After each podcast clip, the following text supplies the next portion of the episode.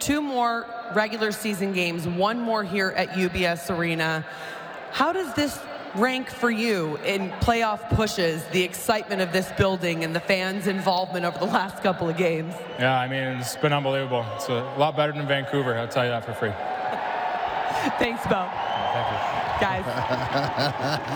well, he knows what his zip code's going to be for the next eight years, so why not?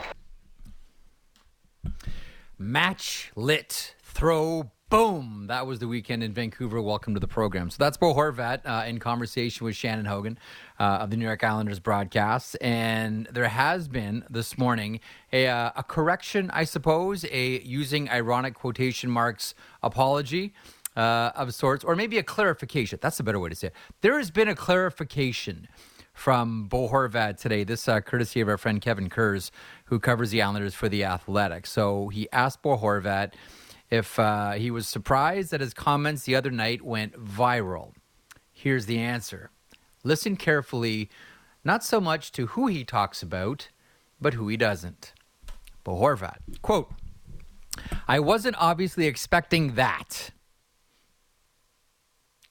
Come on. Just as my first editorial, come on. I was born at night, Bo, but I wasn't born last night. Anyway, back to the correction.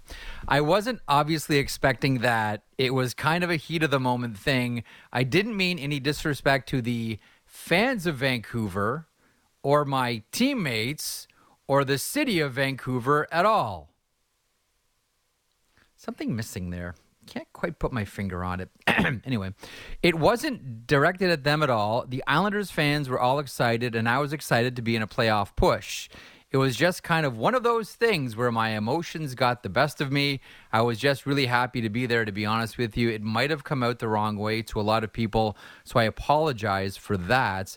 I'm just excited to be in the position right now to be in a playoff push, to be right there. I really enjoyed my time in Vancouver. I'm not trying to disrespect them at all.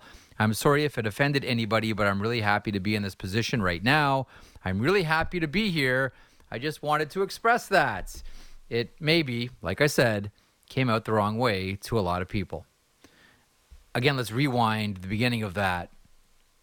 I didn't mean any disrespect to the fans of Vancouver or my teammates or the city of Vancouver at all. So this wasn't a shot at the fans. This wasn't a shot at teammates. It wasn't a shot at the city. Who is Bo Horvat leaving out here? Who could Bo Horvat harbor resentment for? The Vancouver Canucks organization. Not the fans. Nope. Mention them. Not the teammates. Nope. we're out of his way to mention them. Not the city. It's a beautiful city. I can't quite put my finger on this one, who Bo Horvat was directing those comments at. Uh, anyhow, today's uh, QOD we'll spend a lot of time with today, and uh, and that is okay. So it is the last week of the season. By the way, tonight's an interesting night. Ten games on the go around the NHL this evening, and each game could have some effect on the playoffs. Either teams participating or um, the seeding of various teams. Like every game tonight has an implication. Ten games, six of them start at seven o'clock Eastern. I know, but let's remember this is still very much a butts in the seats, live event, gate driven sport. I get it. I understand. I'm like you. Generally, if you're listening or watching this show, you do a lot. You're watching multiple screens all at the same time and you're jumping back and forth between games, and you'd probably appreciate some staggering here. It's not that league, folks. Uh, six games starting at seven o'clock Eastern. One at nine, one at nine thirty, one at ten, and one at ten thirty. So the question of the day is: Here we are, um, the last week of the season. As we titled our podcast that came out this morning, five more days. So the Q of the D- QOD is: What was the biggest story of the season for you? And you know, there's an interesting one here that comes from uh, Patrick Weed as a hashtag Blackhawks fan accepting the fact that the last two home games could be Toews' ride off into the sunset. The captain went down with the ship. That's a really good way of putting it. The captain went down with the ship. I am firmly of the belief that Jonathan Toews wants to continue to play hockey. Uh, I am also of the very much belief that uh, his salary will no longer be in double digits.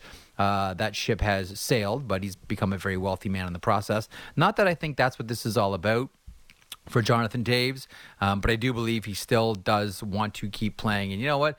Maybe when you consider the nature of how much the Blackhawks and their Stanley Cup championships help rejuvenate that marketplace. And I know there's been a dark cloud over that organization since, um, specifically last season. I don't know that we uh, that we really sold the uh, this could be the end for Jonathan Toews in Chicago story enough this season. But Patrick brings up a good point. Uh, the captain has gone down with his ship. The final two games could be the last two of Toews in uh, in a Chicago Blackhawks uniform. Uh, the Couch GM submits this one McDavid hitting 150 points.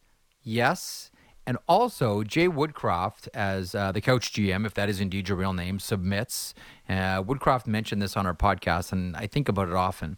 Woodcroft saying, We can't be numb to what he's doing because we don't know if we'll ever see something like this again. And then finishes off with, the day after he does it, all people want to talk about is a U of T goalie who played one minute in the NHL in a blowout game.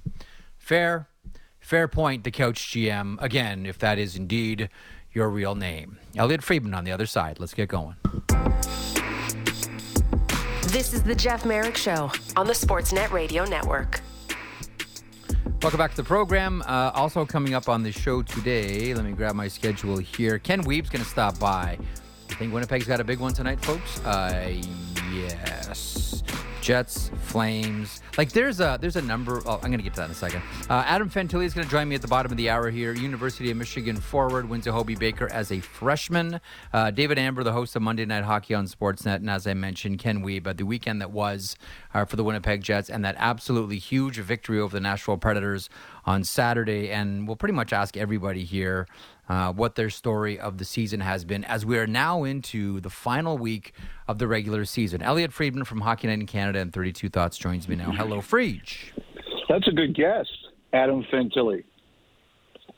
Yeah, he's coming up at the bottom. There's a lot there. Like I, I again, I'm I'm gonna try to not get too hockey geeky with uh, yeah, with Fantilli, with he, I mean, I've I know, I know. Like I've watched him since he played in the in the G with uh, the Red Wings and OHL Cup against the 03 uh, Don Mills Flyers, et cetera, et cetera, and Chicago Steel. And he played for uh, played for a legendary coach, um, Angelo Centra- Centenaro. Now, he was also a pro player. He played in the Scottish League, and he was pretty tough. And he used to play with a black eye occasionally. And in solidarity, the Scottish fans would take shoe polish and put a black eye under either the left or right eye, depending on where he had the black eye for that game in solidarity. So, this is going to be hockey geek out stuff here coming up at the bottom with uh, Adam Fantilli. In the meantime, Elliotte, let me start with you on the QOD. What has been the biggest story?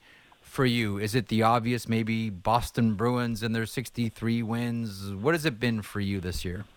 I, I think there's there's a few. I think that the Bruins and the 63 wins. I think McDavid and the 150 points. Um, there have been some, like you know Karlsson getting to 100 points, and and the whole Norris Trophy debate. I think is going to be a big one uh, too. Um, you know, I think if the summer counts and it counts as the 22-23 season, I, I think you know Calgary's summer. Um, you know what the, the moves they had to make and everything they did. I think that was a big story. Um, if you're looking for more of, I don't know if a negative story is the right way to look at it, or just um, a story that we all had to deal with, it's probably the Pride jerseys. But you know, as you know. I like to look at life as positively as I possibly can.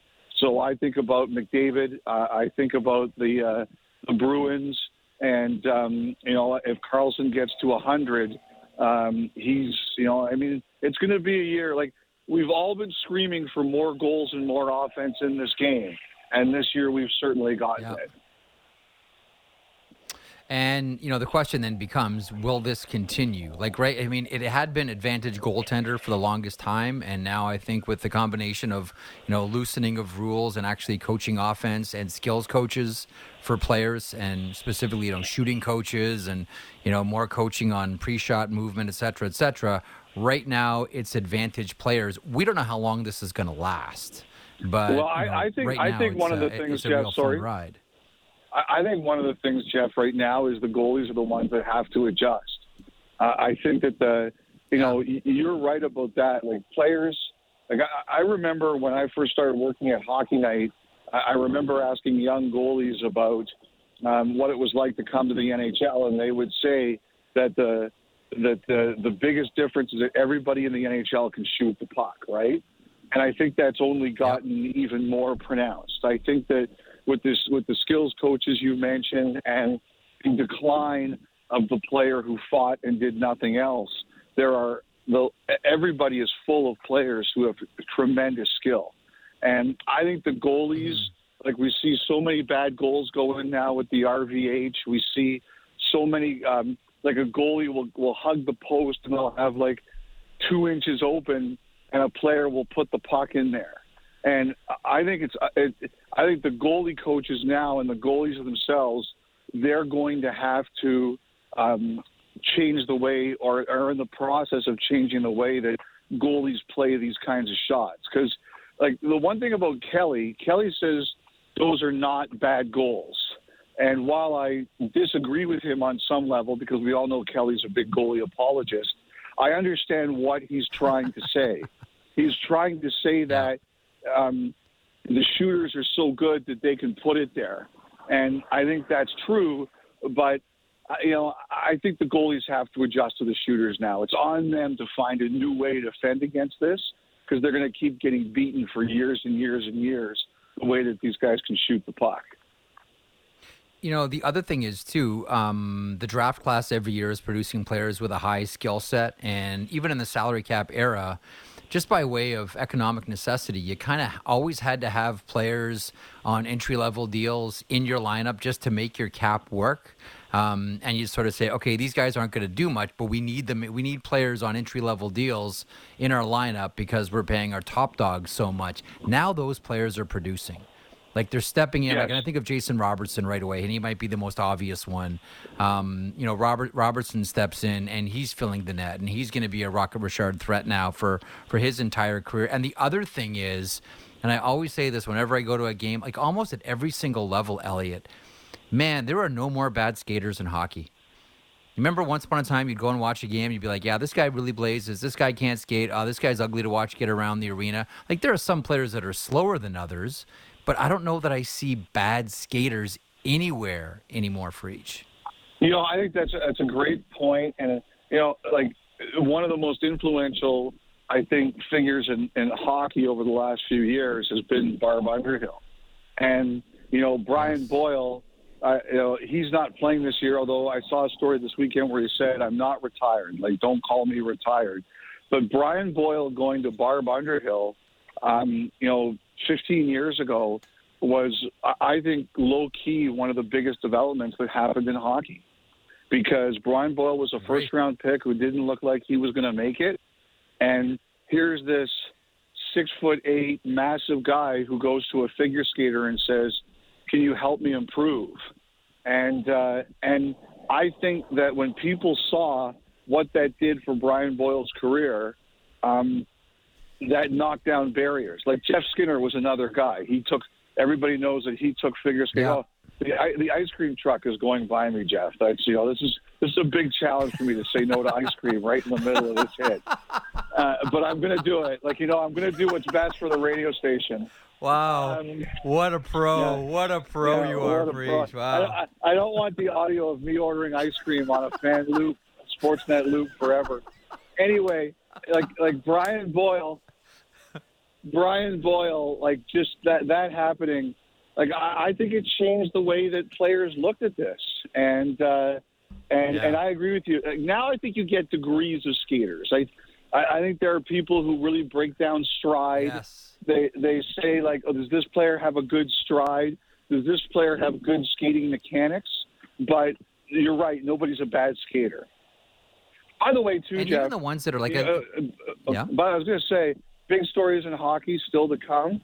Like I, I, I, we didn't mention Connor Bedard, and I think that you know Bedard at the World Juniors, and tonight there's a Game Seven against Saskatoon in the Western Hockey League playoffs. I think that's going to be the, one of the biggest stories at the end of the year. That night, May 8th of the lottery, that's going to be one of the biggest nights Oh. of the NHL season. It's going to make a franchise. Yeah, we've seen it before. That is going to help make a franchise and help a franchise turn the corner. Okay, um, I started the show by playing the uh, the Bo Horvat Shannon Hogan interview uh, post game Yeah. from the other day. Um, and there has been a, I don't want to call it so much of an apology as much as a clarification. And essentially, I'm not sure if you read the, uh, if you read the, uh, the response, but, um, it's an apo- it's a clarification where Bo, Bo Horvat says he wasn't trying to disrespect fans, teammates, or the city. And he very specifically stopped there. Now we Yeah. talked about this on the podcast, and th- this is like the the frustration still that he feels about how, just to be blunt, how management treated him going back to last summer in the contract negotiations. The uh, the clarification by Horvat today does not surprise me at all because I didn't think for one second he was disrespecting fans or teammates or the city at all. Well, you know, I, I think one of the things that happened was, and I really do believe this, you know, I don't think he thought that was going to go anywhere. I think he thought that that was just something for the Islanders fans to pump up the Islander fans. And then all of a sudden it goes viral. And, uh, like, you know, you, you, like, there, there's probably somebody in like, uh, uh, New Delhi right now talking about Vancouver, and everybody's now in Vancouver is acutely aware of it. Like they are hyper aware of anybody saying anything about their team in their city, and like he, he he thought he was he thought he was praising his fans. He, I bet you he never thought that that was going to go viral, and all of a sudden it does. Like I don't think Horvat needs to apologize or clarify. Like I don't see the need for it. I I understand why it happens. People get overly sensitive. Um, you know, online now is the mob, and you can't control the mob. There are things that go online, and I'm like, oh boy, this is going to be a disaster, and it goes nowhere. And there are things that go online, and you sit there and you say, nobody's going to care about this, and the next day it's got 47 billion engagements, and it's just a gigantic fiasco. like that, like that's the problem. Like you uh-huh. cannot predict how the mob is going to react. So I, I, I think people get sensitive to it. I don't think Horvat owed anybody an apology. I don't like. I, I think he said it. So what? Like big deal. Like to me, like he can decide Yeah. how he wants to handle it, the way he wants to handle it. But I don't know. Like I said it Saturday. I said it on the podcast. I'll say it again. This is what makes people vanilla. Is that you can't say anything without feeling the need to clarify or apologize, and it becomes less of a hassle not to say anything at all. And I wish we weren't like that. I think there's, I think there's things out there that legitimately people should be upset at or pissed off at, and want to try to fix like real, real world problem things. And we're wasting our energy being upset about this. It's supposed to be fun. It's supposed to be entertaining. Mm-hmm. It doesn't need to result in what this resulted in. That's why it's entertainment. It distracts us from our regular lives. Uh, a couple of games for tonight. Um, there's some beauties. Um, uh, Rogers Monday Night Hockey. We've got the Maple Leafs and the Florida Panthers. Like there's ramifications for all these games tonight. Ten games uh, on the go, and they all have an effect on the playoff picture. That's unique. Uh, we have the West Side Story Jets and Sharks uh, tonight. We also have the Nashville Predators and the Calgary Flames. Let's start with the West here, and the West is fascinating. Um, the Winnipeg Jets have three games remaining, one point up on Calgary. Uh, the Flames one point back, two games left. They're at 90 points. The Jets are at 91. Nashville three points out with three games left. They need to win out clean and need help from the out of town scoreboard. Uh, this is coming down to Jets and Flames here after Nashville's loss against Winnipeg on Saturday, is it not? I think so. I mean, it, it- like Nashville needs a lot of things to go their way. You know, if they had won on Saturday night, they they kind they were kind of in control. But now, you know, they they they have a lot of things that need to go their way. I, I think the the biggest thing about the Jets is, all right, you've had chances to end this before. Like the, there have been various times where the Winnipeg Jets playoff meter in terms of percentage has gotten mm. pretty high, and they've always come back to the group. They've never been able to do it. There is no excuse with San Jose in town tonight to let this one get away from them. Uh, San Jose is done. Uh, they're not. They, they have nowhere near the same sense of urgency that the Jets have tonight. You, you, you have to win this one. Like you, you, you, you basically know if you get three points in three games, regardless of what Calgary does, it's yours. You can't depend on mm. Someone else to take care of the business. You have to take care of the business yourself. And look, like in the last week, we saw them do it to Detroit, we saw them do it to New Jersey, yep. and we saw them do it to Nashville. There's no excuse for them not to do it to the Sharks tonight. None. Uh, Eastern Conference, two games left uh, for the Florida Panthers, Islanders, and Pittsburgh Penguins. Four games remaining uh, for the Buffalo Sabres. They are six back of the New York Islanders. Buffalo's in action against the Rangers. Devon Levi looks like he gets a start again uh, against yeah. Igor That's your goalie matchup tonight in that one. It is the Islanders uh, and the Washington Capitals. Florida Panthers uh, at home against the Toronto Maple Leafs, and the Alex Lyons story continues. Uh, yep. saving the season for the Cats there. The Pittsburgh Penguins uh, sitting idle tonight, but uh, again, they have the two games remaining. Right now, the Penguins as we all know, we're on the outside by one point looking in here. Uh, there is very little, if any, margin for error anywhere. Like, I look at the Western Conference and that point that the Calgary Flames squandered against the Vancouver Canucks, that is massive. No one here in this race can afford to squander one single point either. Uh, the Panthers and the Maple Leafs, the Sabres and the Rangers, the Islanders and the Washington Capitals. Big ones in the East tonight, Frege. I think the one obviously I'll be watching the most is the Panthers because they're the team that can clinch. You know, if things go a certain way tonight, they can clinch a playoff berth. And the other thing too is they had a game against Toronto at home just about ten days ago, and they got clobbered. So there's there's a lot for there's a lot in this one for Florida. It it goes back to what we've been talking about, Jeff. Are you the master of your own domain? And same thing we just said with Winnipeg. Can you take care of your business? Do you do it yourself, or you need someone else to do it for you? And just like the Jets tonight, uh, the Panthers are in a position where they can take care of their own business. They can they can put themselves into the playoffs. The the entertainer in me wants these races to go as long as they possibly can, but you have to be in a situ- situation where you take care of these, this yourself, and the Panthers have the opportunity to do that tonight. You know, yesterday, Elliotte, you and I were in Ottawa. Um, you and Emil had your flights canceled, so you uh, you drove back in the wee, wee hours as as Emil edited edited the podcast on the on the road. Uh, thank you as always, Emil, uh, dedicated to his profession. Um, and I want to ask you about the Carolina Hurricanes. So we sat down with uh, Jesperi Kotkaniemi, um, Jordan Martinook, Paul Stastny, you did a one on one with Rod Brind'Amour. Congratulations to the Brind'Amour family, Skyler, Quinnipiac, the Bobcats. Big weekend for them. They're uh, national champions. Uh, what a game. What a comeback. All of it. Um, what do you think of the Carolina Hurricanes this season? I mean, they have kind of been bit uh, by injuries. We think of Max Pacioretty. We think of uh, Andrei Svechnikov as well. But you know, after sitting down with a couple of their their their players, uh, where are you at on the Carolina Hurricanes tonight? They'll face off against the uh, the Ottawa Senators. Well, I, just to say, Jeff, you would have loved this, but uh, so after the uh, after the early morning interviews between the ones we did with the three players and, and the wait for Brind'Amour, I, uh, I I checked into the hotel and got a day room and, and took a nap. And on the way back down after, I got into the elevator and Kotkaniemi, Teravainen, uh, Puljujarvi, and Raanta were going for a sauna. Like, talk about it like just a hilarious uh, interaction. The finish. Like, it was really funny. Yeah. The, the, like, it was. The, fi- it the, was, the Finnish elevator ride. it was pretty funny. Um, anyway, uh, but, you know, I, I think that's a group that, um, like, the, one of the things that Brind'Amour talked about is, like, no excuses, right? You, you yes, the reality is that they lost two really important players. And, you know, like, unfortunately, especially in Svechnikov's case, it, it happened after the deadline, so there was really nothing you could do about it.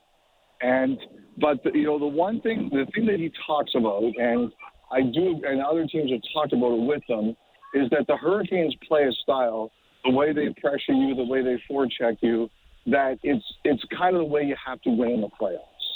And is it going to be harder for them to score? Yeah, it's going to be harder for them to score. There, there's no question. They like, especially without um, Pacioretty, it's going to be harder to score off the rush for them.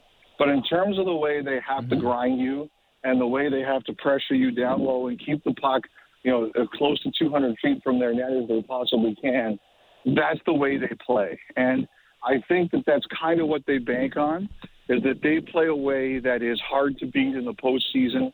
They play it all year long, and if anything is going to get them there, um, then that's going to be it. I, I think the now it's interesting because they played Buffalo on uh, Saturday afternoon, and Sunday was kind of held as a practice day, and you know, it, it, and they ultimately decided to practice.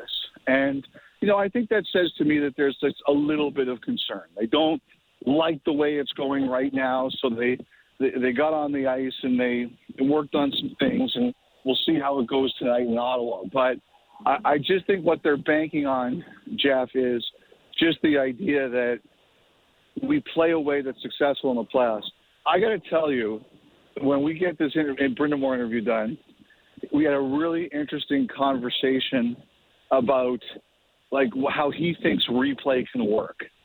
Like he talked about it, it, it had to be about five minutes, and I and I tried to interject at one point. He's like, "Wait, I haven't stopped yet," and so like I was like, "Okay, I'm going to sit back here and, and let this one go." And like he's like, "Well, this is going to get edited," and I'm like, "No." Like Owl's right there, and uh, like on the YouTube version and the podcast version, we're just going to run it. But he has a pretty fascinating idea about how he feels replay should work, and uh, and uh, you know, I, I think we're going to run it this week. So uh, it was really well. That's it was really interesting. fascinating guy, as we all know. Happy and proud dad. That's uh, Quinnipiac, his son Skyler, on that team, national Skyler, champions yeah. as well. Yeah, that's huge. Let, let, let me let me let me finish on this one. So tonight the Blackhawks face off against the Minnesota Wild. Uh, tomorrow the Blackhawks are in Pittsburgh, and then they'll finish up the season Thursday against the Philadelphia Flyers, uh, the team they beat uh, to reclaim glory that went back to 1961. Uh, in 2010, they beat the Philadelphia Flyers uh, to win their first Stanley Cup of this era in the secondary six era or whatever we're going to end up calling it.